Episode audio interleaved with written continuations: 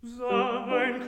ein Röslein stehn, Röslein auf der Heiden, war so jung und morgenschön, lief er schnell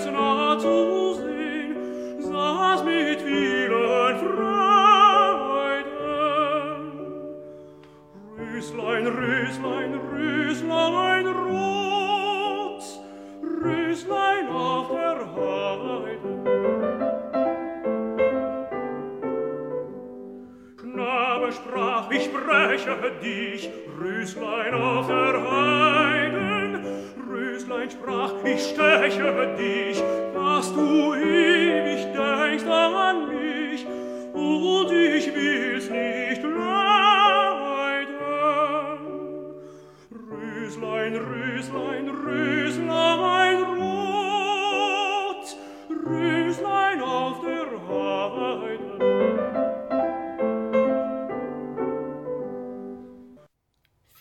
Idiot ein.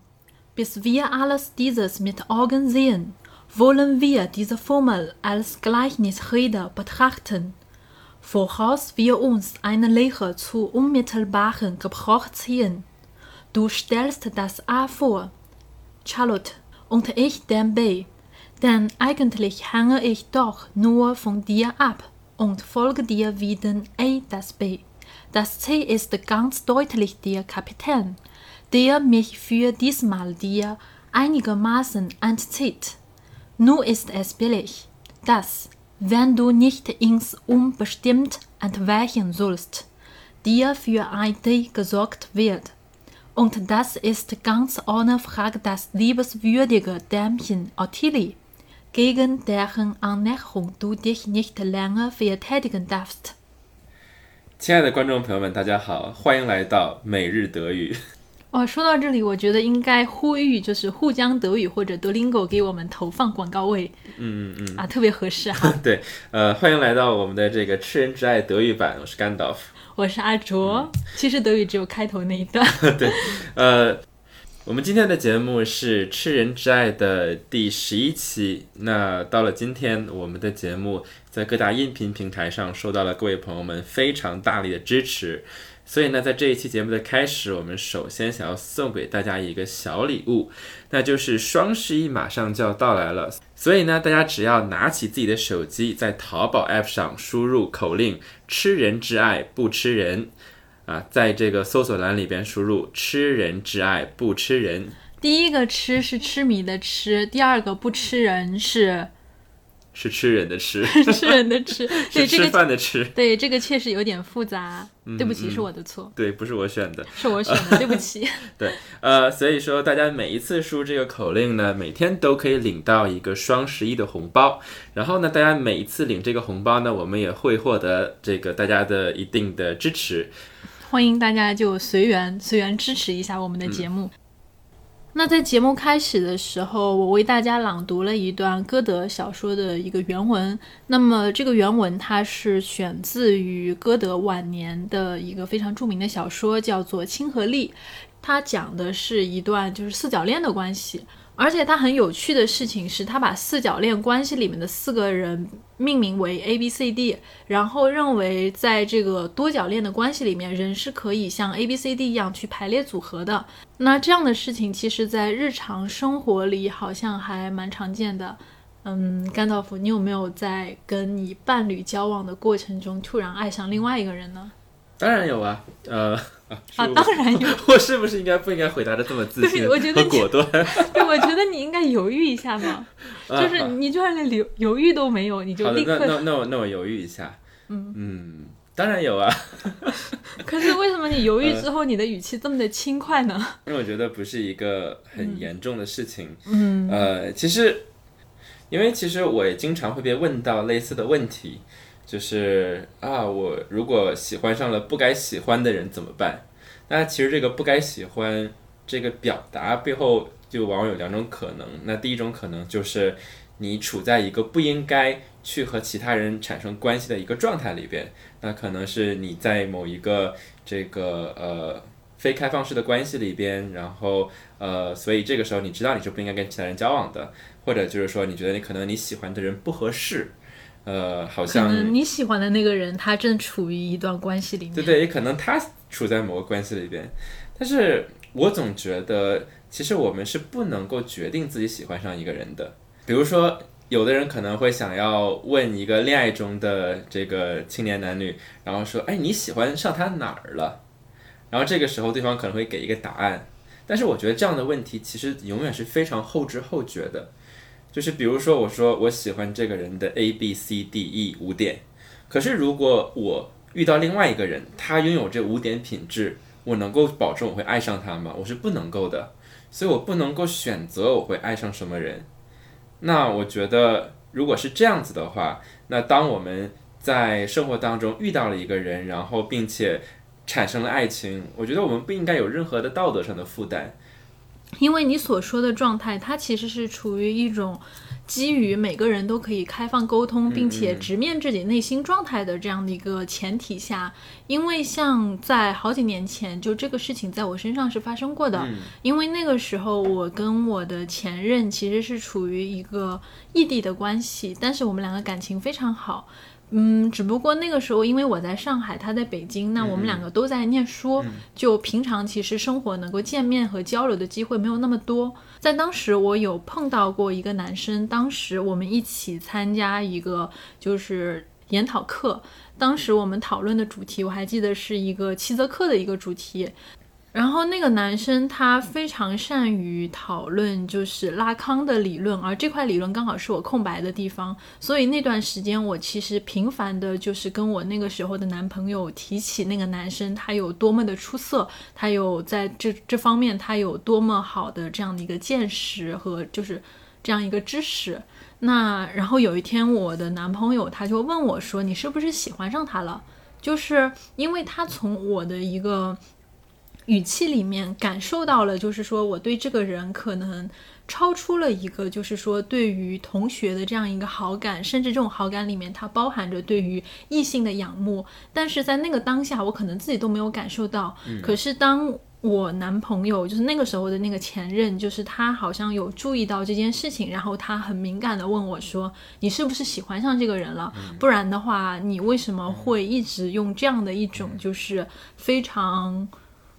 就是一种混合着，就是这种，而且你总是提到一个，对我总是提到他，就他当时提到这个问题，然后那个时候我其实那个瞬间我是很难受的，因为当我的那个前任男朋友跟我提这件事情的时候，他其实是带着一种责备的语气，就是你怎么可以，就是说在我们是一个已经确定的关系的状态里面，你再去。对另外一个男生，可能是因为一些学术上的状态，或者说因为一些日常的接触，产生一种很类似 crush 的那种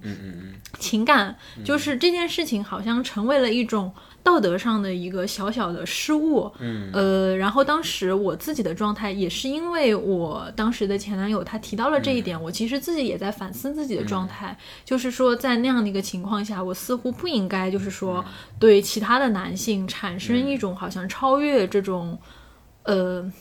就是超越这种同学或者说超越这种学友之间的这种状态。那件事情也因为我男朋友提到了这一点，所以我跟那个男生就后来就逐渐疏远了。那一次课程结束之后，我们也没有什么交集。就如果放在现在，让我再去那个当下去反思那种情境，我觉得我可能说我对那个男生在那个当下产生的那种 crush 的情感，它其实是一种很正常的，就是因为这个世界上它确实有很多人，他们身上会有很多的品质，他们会在某一个时间点吸引到你，不管这个时候你是不是处于一种固定的关系，或者说封闭的这种一对一的关系里面。但是更重要的事情，可能是在那个当下，你要如何去处理你的情感，然后如何和你当时的伴侣去交流这个状态，可能是更重要的一个事情。而且他的你的前任的反应其实蛮有趣的，对，就是我们经常会把呃爱情和疾病做类比，我们会说一个人是 love sick，对，然后但其实我们也会把爱作为一种解药，所以它可能既是病又是药，呃，但是如果我们接受这种比喻的话。那假如有一天你生病了，那这个时候你的伴侣说：“你怎么可以生病呢？”对吧？这就很奇怪，因为这并不是你选择的事情。所以我相信，不论当时的情境是什么样子的，这并不是我们主动的选择喜欢上一个人。因为当我们主动的说逼自己喜欢谁，我们是做不到的，这不是我们可以主动做到的事情。那么我们在被因为这种产生的爱情所指指责的话，我觉得就是一个很荒唐的一种事情。对，而且在日常的生活里面，其实人因为感情就。人因为无法控制的感情而陷入就是两个人以上的这种情感纠葛里的情况是非常常见的。就像我们今天要提的这个非常重要的一个作家歌德，他其实就是一个非常著名的，就是一生中充满着各种各样的桃色绯闻，并且经常陷入各种各样的就是。嗯，在我们现在看来也是非常的开放的这样一种恋情状态，而其中一场非常著名的恋爱就成就了他非常有名的一部小说，叫做《少年维特之烦恼》。它实际上就是来自于歌德他青年时期一个非常有名的三角恋故事。嗯，所以那个时候他首先也是在一个活动上面，然后认识了一个非常吸引他的姑娘，这个姑娘呢叫夏绿蒂。呃，总之这个歌德呃也是不可自拔，然后非常的被这个夏绿蒂吸引，于是他后来呢就去登门拜访夏绿蒂，想要对她表白。可是没有想到的是，这个夏绿蒂她其实已经有了未婚夫，而且巧的是呢，这个未婚夫恰恰就是他的朋友，是一个律师，叫做凯斯特南。所以这个事情就对他们两个人的友情，还有对凯斯特南和夏绿蒂的关系，就形成了一个挑战。那最后，歌德他虽然很痛苦，但是他的选择是，那我不得不退出。而且在这里，就是这里有一个很特别的地方，就是他们三个人的关系非常的友好，就是并没有说，就是因为歌德喜欢那个夏绿蒂，然后那个凯斯特南和他就成为了情敌，每个人都剑拔弩张的，就是他们之间还是保持了一种非常友好的这种友谊，还有这种关系和往来，包括就是那个夏绿蒂，嗯。包括那个夏绿蒂，他其实对歌德也非常的喜欢，就是他其实也并不是说就是对这个青年是毫无感觉的，只是说他们之间确实陷入了这样一种比较纠结的三角关系，嗯，互相之间都存在着这种感情、爱情也好，友谊也好，就是情感是混杂在一起的，但是彼此都因为既定的这种关系状态，就非常的苦恼。当然，最后歌德还是选择了离开那个城市。他可能是想要换一个呃空间，然后去摆脱自己这种痛苦不能自拔的一种情绪，呃，当然他最后其实还是非常痛苦。据说他因为这个事情，每天晚上还把一个磨得飞快的匕首放到枕头底下睡觉，啊，当然后来的这些呃想法和思考也在他的小说当中有所体现。对，就是对于歌德来说，他其实有一个很好的一个点，就是在那个状态下，他会把他的苦恼，或者说把他对于这段感情的这样的一个思考以及这种痛苦的过程，把它写在小说里面。而当这个小说完成的时候，对他来说，可能这件事情就以这样的一种方式可以去完结，并且翻篇。当然，在《少年维特之烦恼》这个小说里面，我们会看到故事的主人公维特，他其实是选择用死亡的方式来结束了他这段痛苦的恋情。当然，在这个故事里面，我们会看到，就是《少年维特之烦恼》这个小说出版之后，歌德就真正的成名了。因为这个小说在当时的欧洲就是引发了非常大的轰动，维特的这个形象，他就引起了当时就是整个社会的年轻人的那种情感上的震撼，因为那种。维特身上的那种强烈的浪漫主义的气息，还有为感情不顾一切的这种力量，其实是在当时是非常罕见的。就是很少人他会想到，就是说一个人他竟然可以为了感情陷入这么痛苦的境地，同时甚至是可以为了爱情去死的。就是这种状态在当时的社会引发了非常强烈的震动，以至于当时有一大批的青年，他们甚至会模仿模仿。模仿维特，就是当他们遇到感情受创的这个情况之后，他是他们甚至自己也这个就是会选择自杀，而且在自杀的时候会选择自己穿上就是小说里面描写的这种维特的这种服装、这种风格的状态，然后去自杀。就是这个事情，它是在当时的社会引发了这本书为什么没有成为禁书？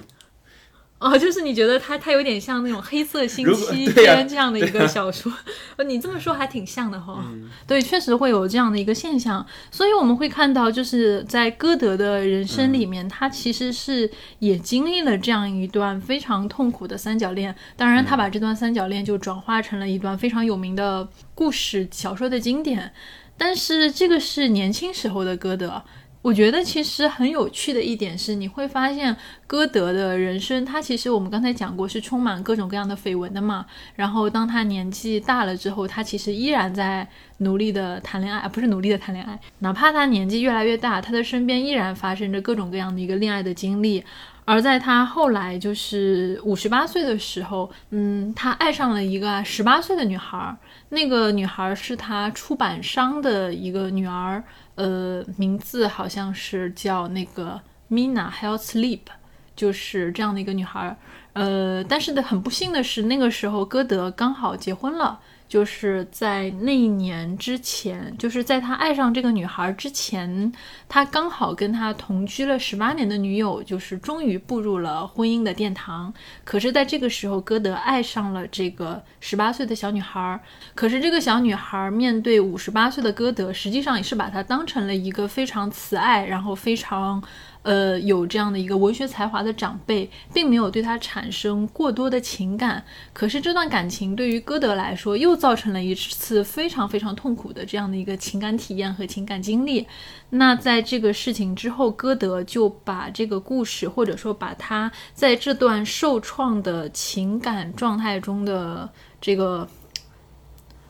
把他在这段受创的情感经历中的这种呃心情或者说状态，就写成了一本书，也就是我们今天要讲的《亲和力》。当然，《亲和力》这个故事它会比这个现实里的三角关系要更复杂一点，因为它涉及到的是一段四角的关系。所以在这个四角恋的故事当中，我们也可以看到很多歌德本人的影子。比如说，这本书发生的地点叫做魏玛，那它也是歌德生活的城市。然后呢，里边很多关于这个种植的描写，那这和歌德当时作为一个生物和植物学家的一个身份有很大的关系。所以，我们呃，在这个故事的开头，首先遇到的是一对夫妇，这个丈夫呢叫做爱德华，妻子叫做夏绿蒂。这两个人呢都是贵族，然后呢也都是二婚，后来因为爱情结合到了一起。不过他们两个虽然是二婚，可是，在他们年轻的时候，他们其实曾经是一对恋人，但是因为不得已的原因，他们各自成家了，就没有机会在一起。是一直到后来，就是他们的伴侣就很巧合的都去世了，所以两个人才有机会重新就是，嗯、重拾自己曾经美好的爱情，结成了夫妻。于是，在他们刚在一起的一段时间里边，他们非常幸福的生活在自己的庄园上面。但这个时候，两个人心里其实各自有点小小的需求。那对于爱德华来说，他有一个好朋友是一个上尉，可是这样一个有能力、有才干的人，到了今天却变得非常的没落。所以爱德华觉得他一定要帮助这个上尉，因为他是贵族，他有自己的庄园，然后他的经济能力也非常的好啊。他从上一个婚姻当中获得了一大笔钱，所以说他觉得他有义务去把自己的朋友接到自己的庄园上来，然后给他们给他一个新的工作，能够帮助他支持自己的生活。不过那个时候，就是夏绿蒂对这件事情是比较反对的，就是他认为他们之间的一个婚姻状态正处于一种非常完美的阶段，两个就是二人世界嘛，就非常的完美，所以他其实内心是比较排斥，就是说第三者的一个介入他们的生活，哪怕是朋友，他觉得也不合适，因为他希望能够跟爱德华就是在这样的一个封闭的小天地里面，两个人就尽情的享受他们就是曾经错失过的这种爱情的美好时光。嗯，那但是那个爱德华，其实我们看到就是一个相对来说就是一个闲不住的人吧，就是在这样的一个日常生活里，他总觉得你看我们的庄园是多么的庞大，装第三个人、第四个人都是可以装得下的，那我们为何不打开我们的这样一个世界，就是让新的人进入我们的领域，跟我们一起愉快的生活呢？那我们会看到，其实在这段关系里面，其实爱德华的状态是会更强势一点点的，所以其实夏绿蒂很快快就被他说服了。最后，这个上尉就来到了他们的家里。关键是夏绿蒂他的担心是对的，在上校来了之后，然后两个人啊好朋友，然后开始叙旧，开始开工，然后他们很快就沉迷于庄园的这个，就是沉迷于庄园的各种事物。两个人就是他们为了他们共同的爱好就。啊，就是沉浸在就是两个好基友一样的世界里面，而渐渐让爱德华疏远了夏绿蒂，这就让他觉得很快就找到了一起开工的状态。对，然后爱德华说啊，你看我们两个这么开心，然后你看白天正是我们这个干得起劲儿的时候，要不我们两个住到一间吧，然后你到旁边那间去住。对对，这里就特别搞笑，就是你会发现在这个事情上，爱德华就体现了一种特别没心没肺的气质，就把他的妻子就冷落在一边，而而尽情的就跟上尉两个人就热心于就是他们这种农场的各种事务。他这个人就是想一出是一出，对，就想一出是一出，而且特别特别任性。所以他这个时候就是，既然我们三个人的关系目前导致了一种很不稳定的状态，因为这个。嗯，因为这个上位的到来，导致我渐渐的疏远了你。那么，为了我们这段关系的平衡，爱德华他就建议说，我们应该邀请第四个人加入我们的关系。那么，这个人选是谁呢？这个人选就是夏洛蒂的外甥女，也是他的一个养女，就是奥蒂莉。所以，在这个时候，呃，就发生了我们在这个这期节目一开始的时候听到的那一段对话。就是他们在解释，当两个人在一起的时候，这个时候出现了第三个人，所以在这个时候就发生了我们在节目一开始的时候引用的那个对话。这个对话的背景是，呃，其实当时爱德华和这个上尉他们在谈论这个他们呃一个化学的概念，这个化学的概念呃叫做 elective affinities，就是叫这个可选亲和力，对，这样一个亲和力这样的一个概念。所以其实。我们看到的这个中文的书名《亲和力》，看起来就是好像是一本像心灵鸡汤一样的书，但它其实是当时的一个化学名词。这个概念来自当时一个叫做 Bergman 的化学家，然后他们当时其实是在解释一些化学的现象。那简单说，亲和力的概念就是，比如说这个物质 A 和物质 B，然后它们可能有一些天然的一种吸引，然后它们形成了一种化合物是 AB。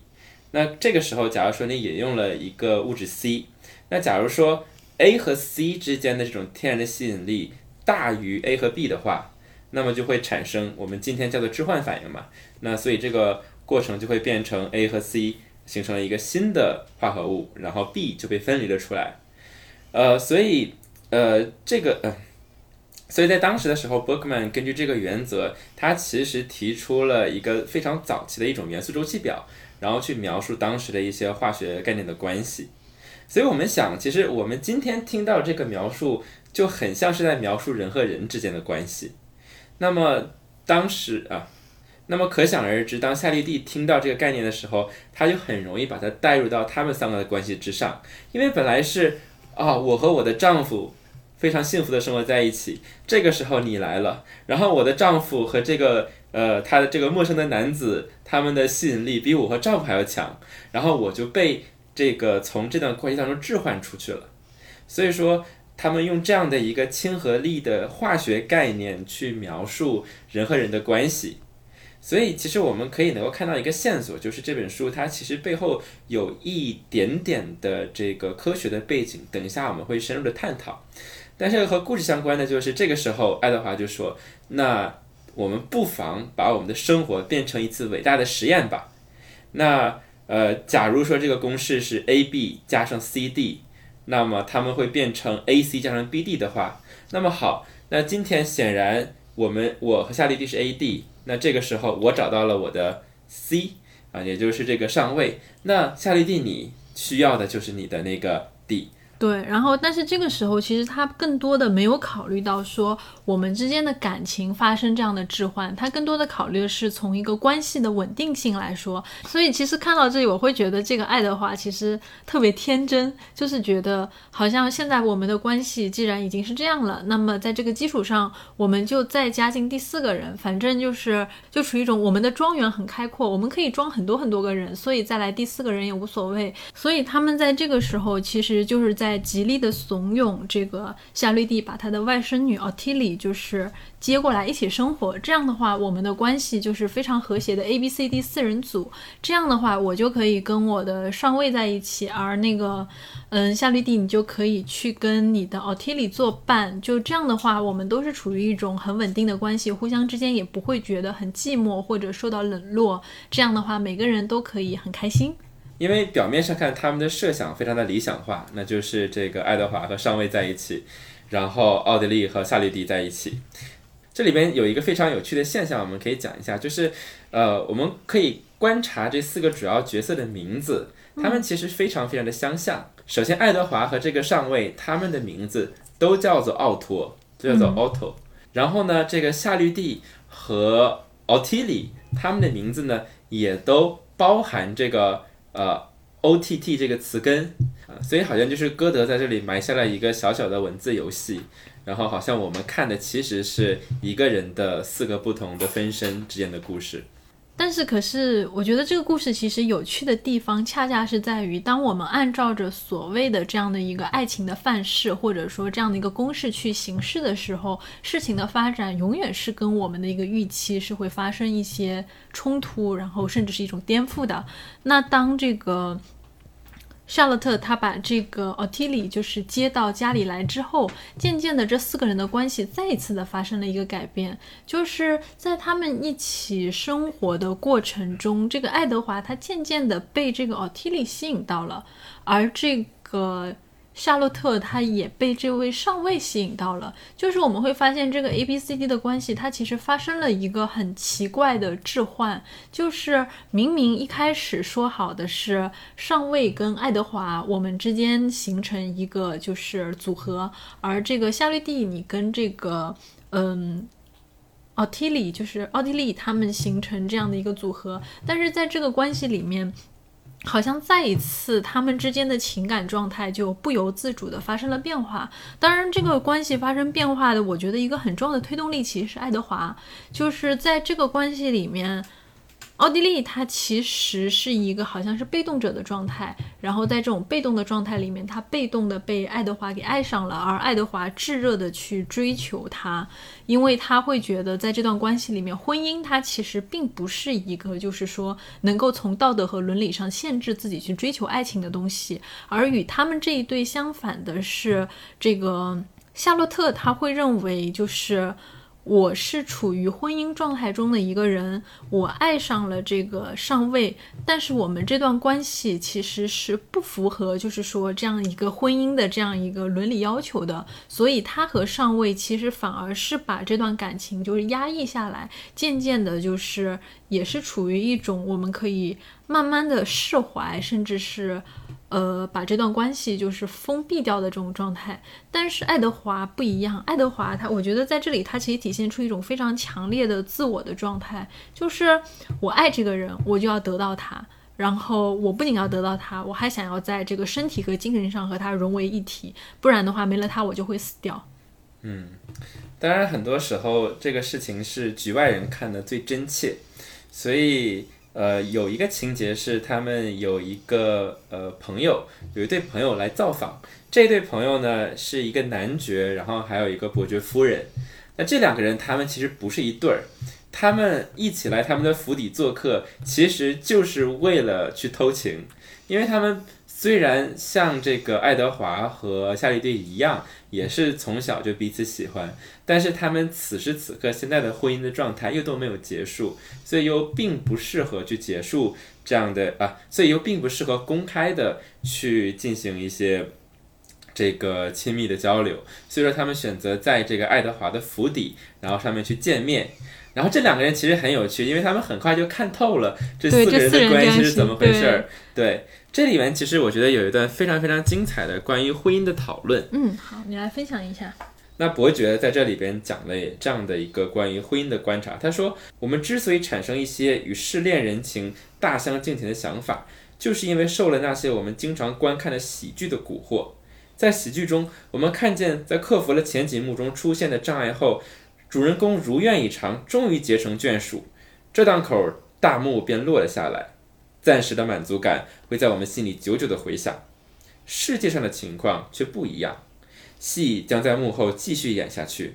而一当大幕再次升起时，那演出就将是我们一点也不乐意再看和再去听的了。然后他又说：“他说他有一个朋友，这个朋友他认为每缔结一次婚姻应只生效五年。他称五是一个美好的、神圣的基数，说五年这段时间刚好够夫妻俩相互了解、生儿育女，然后分道扬镳。而最美好不过的，又是彼此和解。所以这一段话，其实在歌德那个年代显然是非常大不敬的。”我们要知道，这本书在出版之后，当时在社会上引起了轩然大波。有的评论叫它 “ascension of evil lust”，就是一种邪恶的这种淫秽的情绪的一种升华。呃，所以说，所有的这些观点在当时看来是非常挑战主流价值观的，但在我们今天看来，其实我认为启发意义也非常之大。因为我觉得，就像他说的是一样，我们看到的这种这种好莱坞里边的爱情故事，往往是以两个人在一起收场，王子和公主幸福的生活在一起，Ross 和 Rachel 在十年之后终于再一次的走到了一块儿。可是我们的婚姻的生活，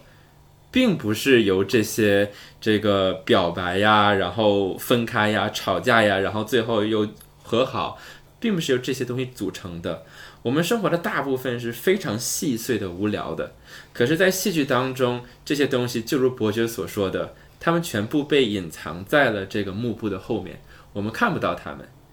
我我在大学的时候，在戏剧课上其实写过一本一个剧本，叫做《After Happily Ever After》，讲的就是这个王子和公主在一起之后，呃啊，其实不是王子和公主，是王子和这个灰姑娘在一起之后。因为灰姑娘她从小不是贵族的教育，然后他们两个就会有一些生活方式上的差异，然后比如说挤牙膏，这个王子从中间挤，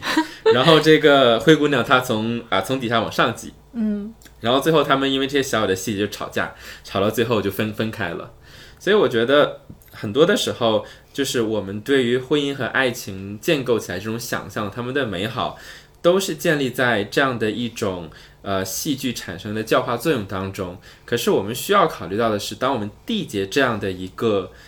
呃，当我们缔结这样的一个契约，然后想让它生效一辈子的话，其实是一个非常非常非常，呃，不现实的一种承诺，因为我们很难保证人生当中的呃每时每刻都会像此时此刻一样，我们不能保证十年之后的我还是像我现在自己一样，我我更不可能保证十年之后的。我的伴侣还会像还会像今天一样，所以说，呃，当我看到这个五年婚约，其实对我来说非常的有吸引力。因为你刚才讨论到的就是一个婚姻的存续性的问题嘛，就是在这里我们会看到一个婚姻的存续跟爱情的存续其实是两码事情。但是如果说你要把这个婚姻的存续跟爱情的存续把它并到一条轨道上，而用婚姻为这个爱情的存续，或者用爱情为婚姻的存续。加上一道枷锁的话，这件事情其实对于在这段关系中的双方两人都是非常痛苦的事情，因为你会发现爱情会消失，婚姻可能会在日常的这种琐碎的关系里面，两个人都见证了彼此可能最琐碎、最不堪，甚至是最狰狞的一面。那在这个过程中，如果说要把两个人绑在一起，它其实是一件很残酷的事情。那刚才你说的这样的一个五年的婚姻，它看起来恰似能够解决这个。所谓的爱情和婚姻，他们这个存续的一个矛盾，因为公爵的说法是，当五年之后，我们可以重新来签订这个契约，就是说，当婚姻它进行到第五年的时候，如果你觉得双方他们之间依然可以很和谐的在一起，依然对彼此充满爱意的话，他们可以再签订下一次五年的一个婚姻协定。就是他这里并不是说五年之后就分道扬镳，而是说在五年之后，我们对双方的情感和生活状态再次去做一个评估，在。在这个评估之后，我们觉得我们依然可以作为对方的这样的一个伴侣生活在一起的时候，那么我们可以继续去推进这段关系，我们可以继续的共同生活。我觉得他所说的这个五年，其实并不是一个真正意义上的五年，对，就是一个阶段性的一个调整和沟通。它体现出来的是婚姻制度本身在逻辑上面的一些问题。对，就是我们认为自己可以做出这样的承诺，然后。呃，我们签订了这样的契约，我们以为是为了爱情而签订，然后我们为了爱情而婚姻，然后可是到了后来，我们的生活就变成了我们为了婚姻而生活，我们为了婚姻而爱情。所以就，但是爱情像我们刚才讲的，不是你想要爱就能够爱的。对，因为这里其实有一个很有趣的细节，就是说。尚未爱上这个奥提里那个瞬间，其实是很微妙的，因为在几年前，就是当他和夏洛蒂两个人都恢复了单身，而这个时候，其实，在夏洛蒂的内心，他其实并没有说，嗯，就是依然燃烧着对这个爱德华强烈的爱意，所以那个时候，他其实想要把。奥提里就是引荐给爱德华，在这个过程中，希望他们两个就是能够产生一些就是看对眼这样的一个状态，然后结成一个婚姻的伴侣。就是他们其实，在当时是发生过这样的一个事情的。可是那个时候，爱德华对于当时当时的那个奥提里没有任何的感觉，他那个时候心里就是非常非常炙热的爱着这个。夏绿蒂以至于眼里没有其他任何人，所以他对夏绿蒂的那个爱感动了这个夏绿蒂，两个人就结成了夫妇。可是没有想到，就是过了几年之后，当这个夏绿蒂再一次把他的外甥女这个奥提里，就是从这个学教会学校里面接回来，接到家里的时候，这一次他居然就是彻彻底底的迷上了这个奥提里。就是这个细节是很有趣的，就是在几年前他对奥提利没有任何的感觉，而那个时候他全心全意的爱着夏绿蒂。可是过了几年之后，好像再一次见到奥提利的时候，爱情消失了，他内心完完全全的爱上了另外一个人，然后满心满意就是都想着要解除跟夏绿蒂的婚姻关系，因为这段婚姻对他来说已经成为了他爱情的阻碍。就是你会发现人的感情，或者说人一个人对另外一个人的爱情，就是这么莫名其妙的。就是虽然这个情节它非常的戏剧性，但我觉得它这个戏剧性的情节恰恰说明了一个爱情的不可预测性和爱情的不可理喻。所以很多人他们会理解，就是说，爱它是可以一见钟情的。但是他们不能理解，说为什么爱会突然消失？但我认为这个事情它就是平衡的。既然你可以无缘无故的爱上一个人，那么你当然可以无缘无故的突然不爱一个人。就是这件事情，我觉得在能量守恒上是非常可以理解的。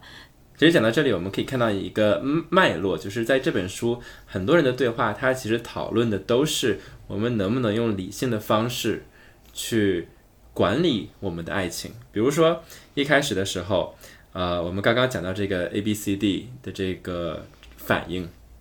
对吧？我然后爱德华他把自己的生活看成是一个实验，他想要说的是我能不能用某种化学上面的原则，然后去设计我们的生活，呃，然后让我们有某种想要的一种关系的形式。其实关于婚姻的讨论和刚才的这个逻辑倒也有很多相似的地方。就是我们在设计婚姻的时候，其实我们也是在用一套规则，然后去管理我们的这种我们的感情。然后我们说，呃，我们结婚了，不论你制定的这个婚约是多长，哪怕是五年一次，其实你也是说啊，我们的婚姻是不是可以按照五年的这个周期来去评价和衡量它？但显然是这是我们很难做到，也是不可能做到的事情。这里边其实有一个非常有趣的表达，就是我们在生活当中经常会说到某一段感情婚姻它是失败的，或者是不成功的，然后它的原因往往是因为两个人最后没有一起死掉，然后白头到老，对，然后直到死亡将我们分开，嗯，因为不幸的事情然后分开了，所以其实我觉得这可能和婚姻本身的定义是有关系的，就是当我们把婚姻定义成。你必须要通过死亡来结束的时候，那么一个所谓的成功的婚姻的定义其实只有一种，就是两个人一起死掉了，而他们死掉的时候，他们还是结婚的。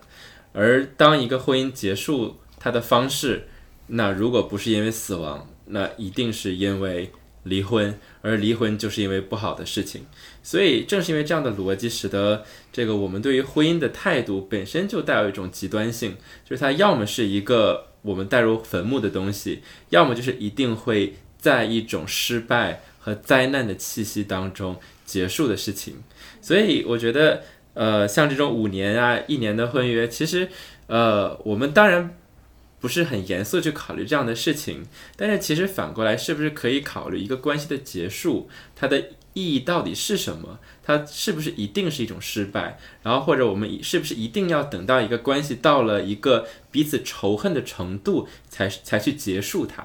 因为你说到这里，我其实想到就是以前有一个事情，就是我们大概去年的时候有一个英剧还蛮火的嘛，就是那个去他妈的世界是吧？就我觉得 The end of the fucking world 啊，对对对，那个名字。然后在这里面，其实它的一个第二季就有讲到，他的那个女主角其实是要跟一个就是她不太喜欢的人结婚，而围绕着这个发生了那一系列的事情。我当时在看那个剧的时候，我有看到就是那个女主角在跟她那个不太喜欢的结婚对象，他们在构想他们婚姻的时候，就是那个男生就在一块空旷的草坪上面，他就说：“哎，这一块是我们的厨房，然后这一块将是我们的客厅。”对，然后就是我当时觉得那个场景特别浪漫，所以那个时候我跟我朋友说，我在那个当下我特别想结婚，就是我特别想用一种就是闪婚的方式，一种非常浪漫的，不要去思考跟我结婚的这个人他会不会，比如说第二天他可能就会。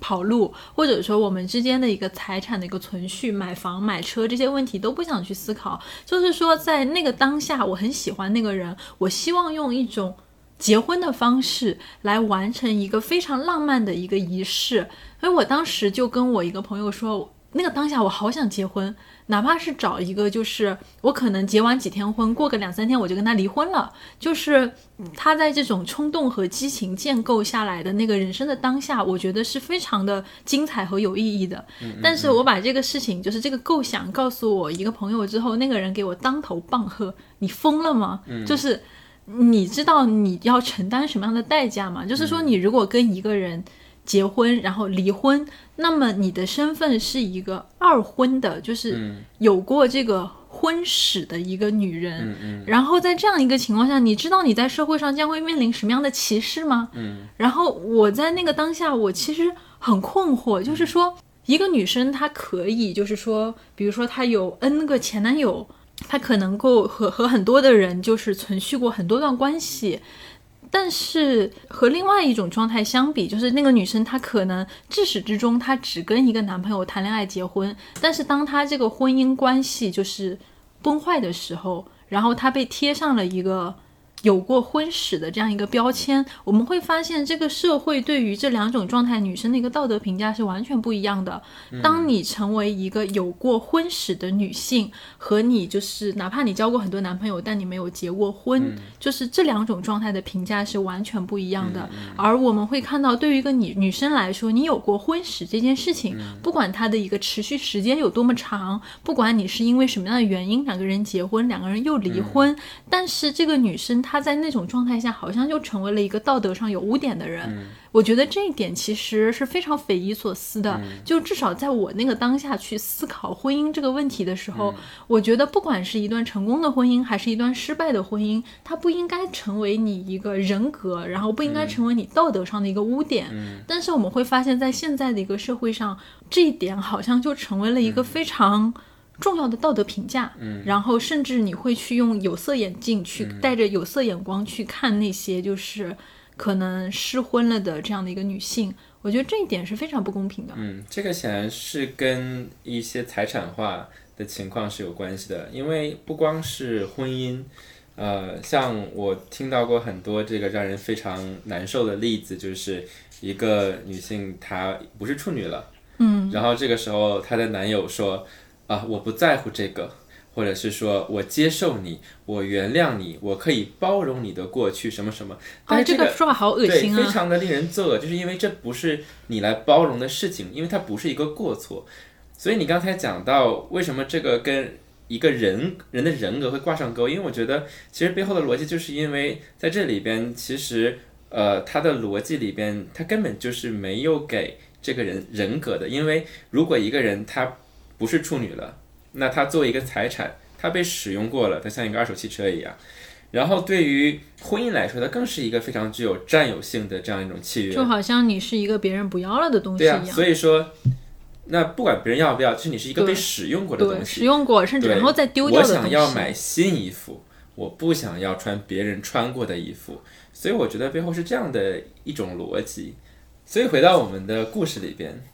刚才我们对婚姻进行了这么多的讨论，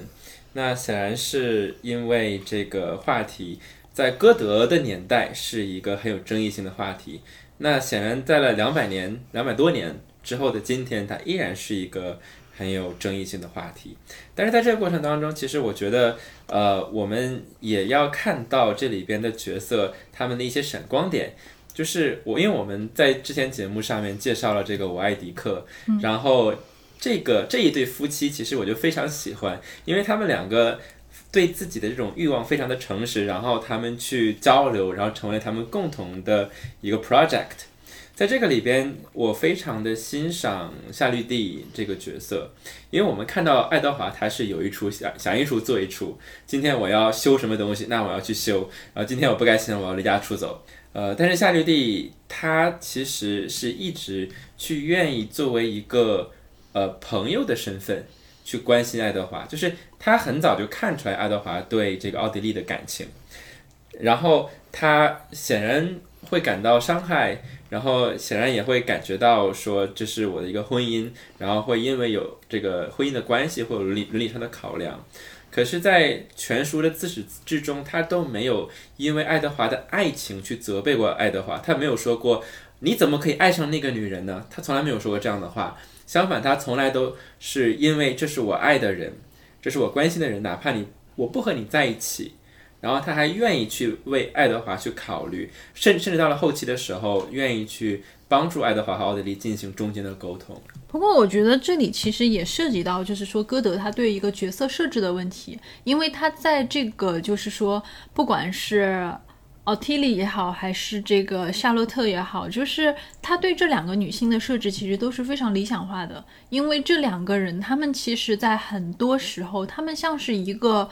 没有一个强烈的自我个性的空心人。就很多时候，当然就是像本雅明的作品里面，他有很多的神学的解读放在这里。其实我更愿意去把，就是在这段四角恋里面的另外三个人，他们其实都像是一个没有，就是一个所谓自主性，或者说没有一个很强烈个性的空心人。因为在这四个人里面，每一次的驱动力，每一次的一个就是这段关系的或者改变的一个推动者，都是爱德华。然后爱德华其实在那个时候，他提出了一个。非常有趣的想法，他会说：“我既然喜欢，就是。”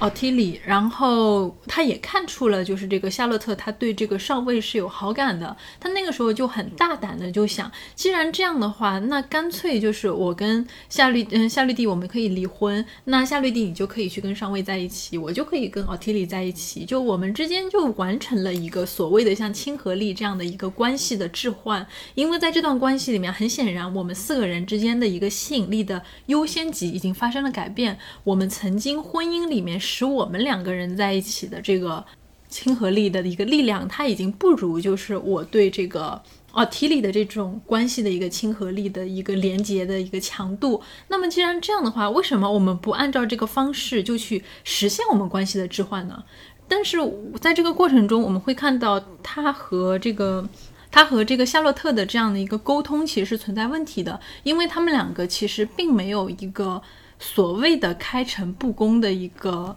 他在这个过程中，他其实互相一直都在猜测对方是这样想的，就他自他想当然的觉得，就是说夏绿蒂你喜欢这个上尉，那么你就可以自然而然的跟他在一起，那我就可以自然而然的就跟奥提里在一起。他没有想到说，在这段关系里面，可能具体的人他的想法是不一样的，以至于就是在有一天晚上，他因为内心就是对这个奥提里强烈的求而不得的这个愿望，但他走到的却是夏洛特的房间。夏洛特她的心里其实想的也是上位，可是当她看到自己丈夫走进房间的时候，她自然而然的把他当成了一个就是。上尉的替身，就是在那个晚上，两个人的心里想的都是自己喜欢的那个人，可是他们的身体却非常诚实的按照这样一段夫妻的婚姻关系，就是发生了这样的一个性上面的联系，最后生下了一个孩子。而当这个孩子出生的时候，就会发现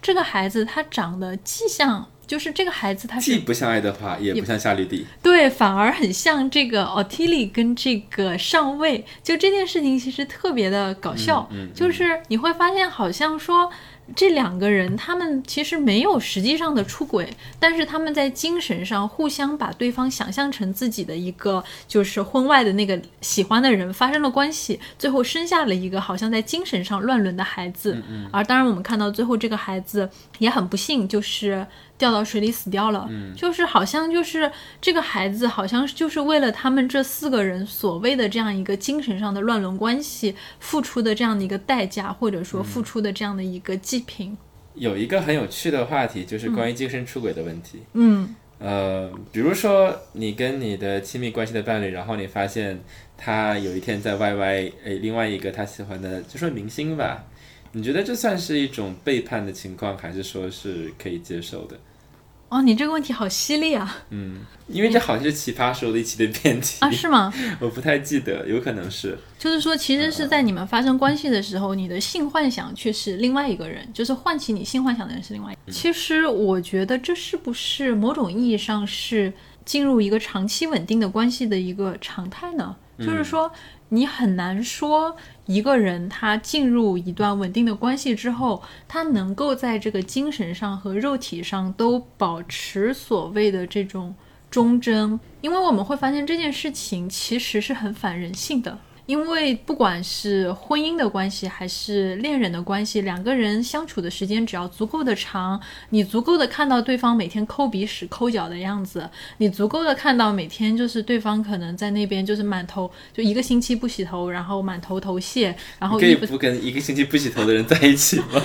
就是我觉得两个人的这种琐事，就是到了这种状态之后，嗯两个人太熟悉了，你可能就是会自然而然的失去对这个人的性吸引力。嗯就是包括你会看到，其实像现在很多人结婚之后进入到一种。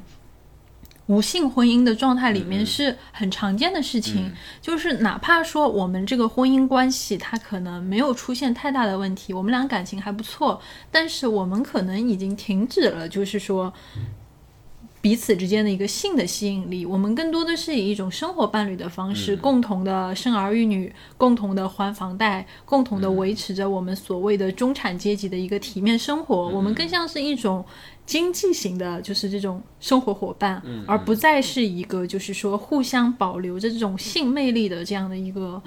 伙伴。那下一个问题就是，那如果是像你像讲的这样，它是一个常态的话，那么你会跟你的伴侣讲吗？我觉得你又问了一个很犀利的问题。嗯其实这个状态下，就是你真的去说沟通，它已经变成了一个很无力的事情。就是你会发现，其实在这个关系里面，无法沟通、不能沟通、羞于沟通，反而是一种常态。所以信息的透明化是我们去改善一段关系的前提，但是问题是我们有很多的这种文化上面的阻隔，让我们没有办法去直接的沟通这些事情。所以其实爱德华和夏绿蒂他们在本书开始的时候进行的沟通是非常健康的。我刚开始读这本书的时候，就忍不住去划线，然后去标注他们沟通使用的一些关键词。比如说，爱德华说：“只不过我想坦白告诉你。”然后他说：“我准备谈谈我的看法。”然后他说：“谢谢你友好的听我讲完了自己的话，现在请你也无所拘束的谈一谈，把你的想法全部详详细细的告诉我，我保证不打断你。”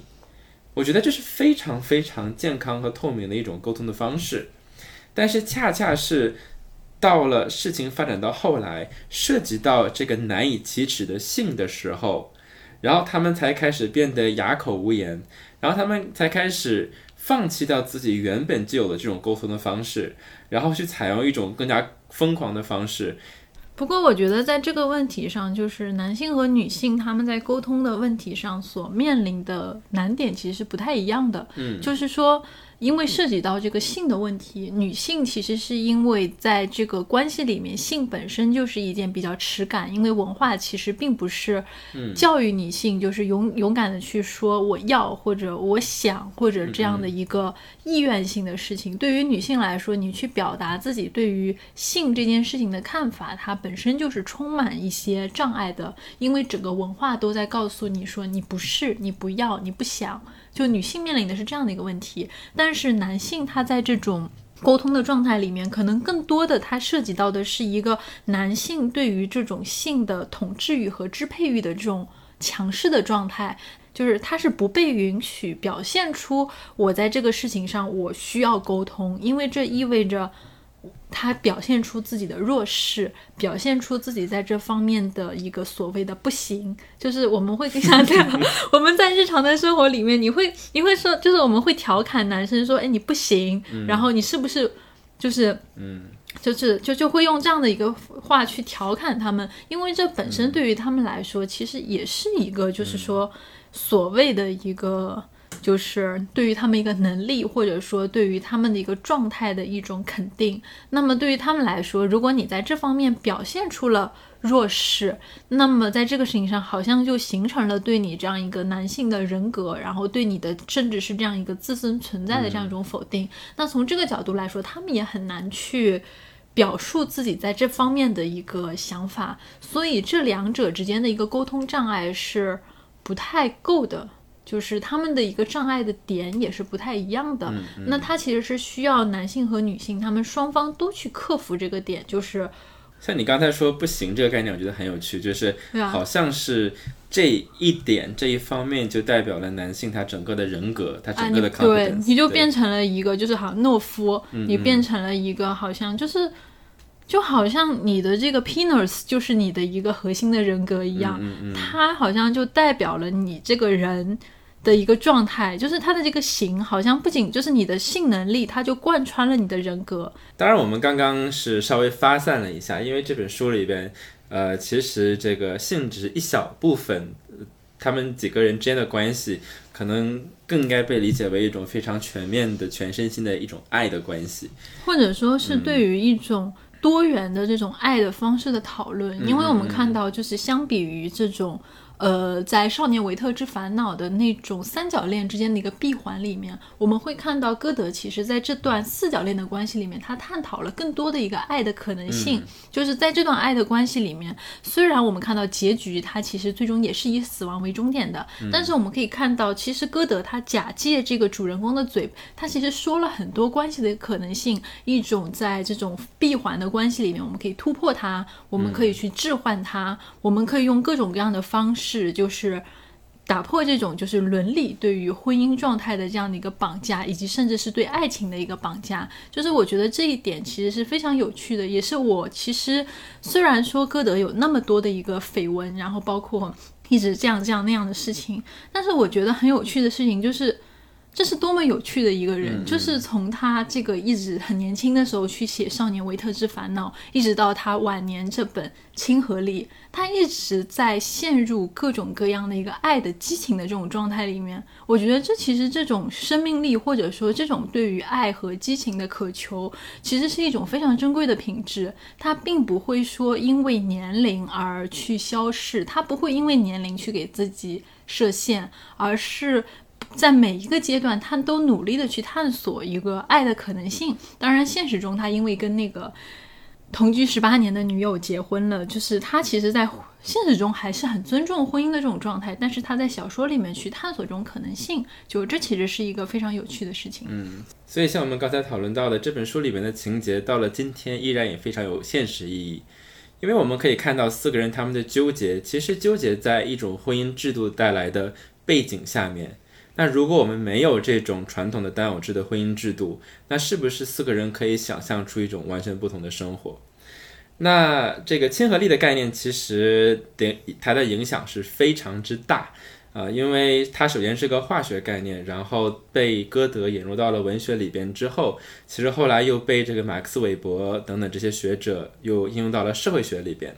所以这里边其实背后还有另外一个。呃，和歌德的另外一个身份，也就是作为一个科学家相关的这样的一种评论在里边，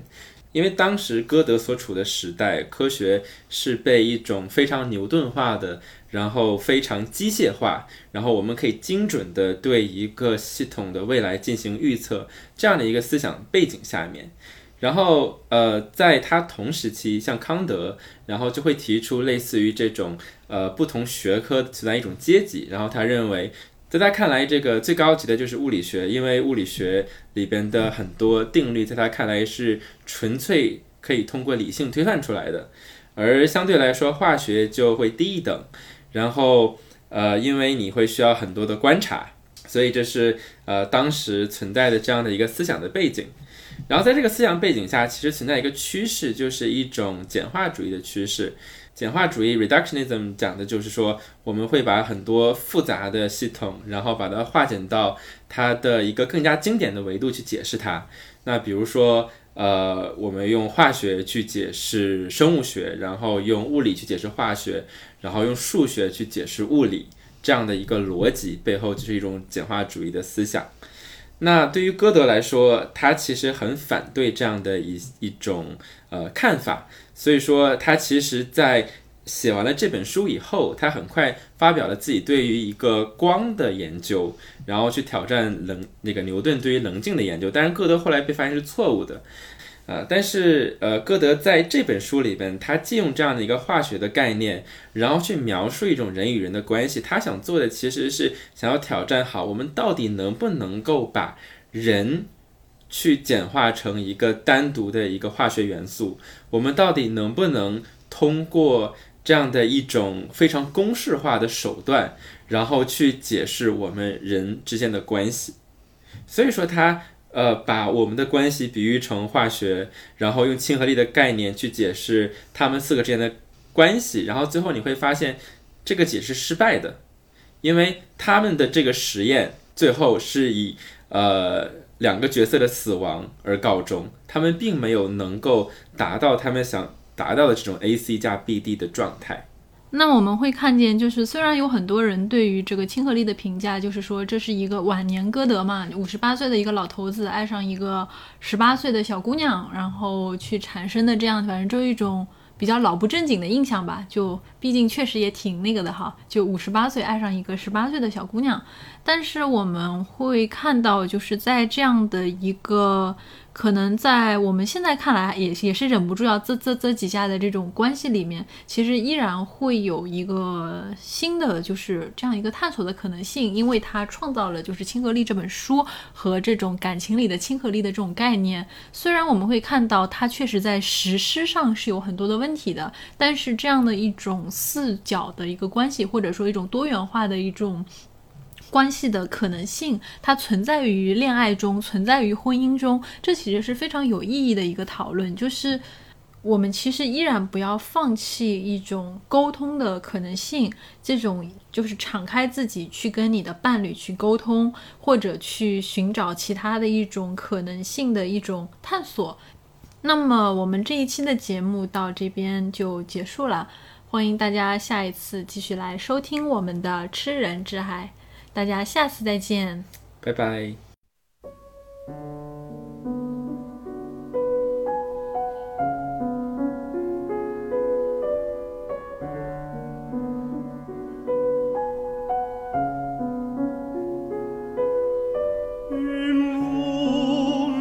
的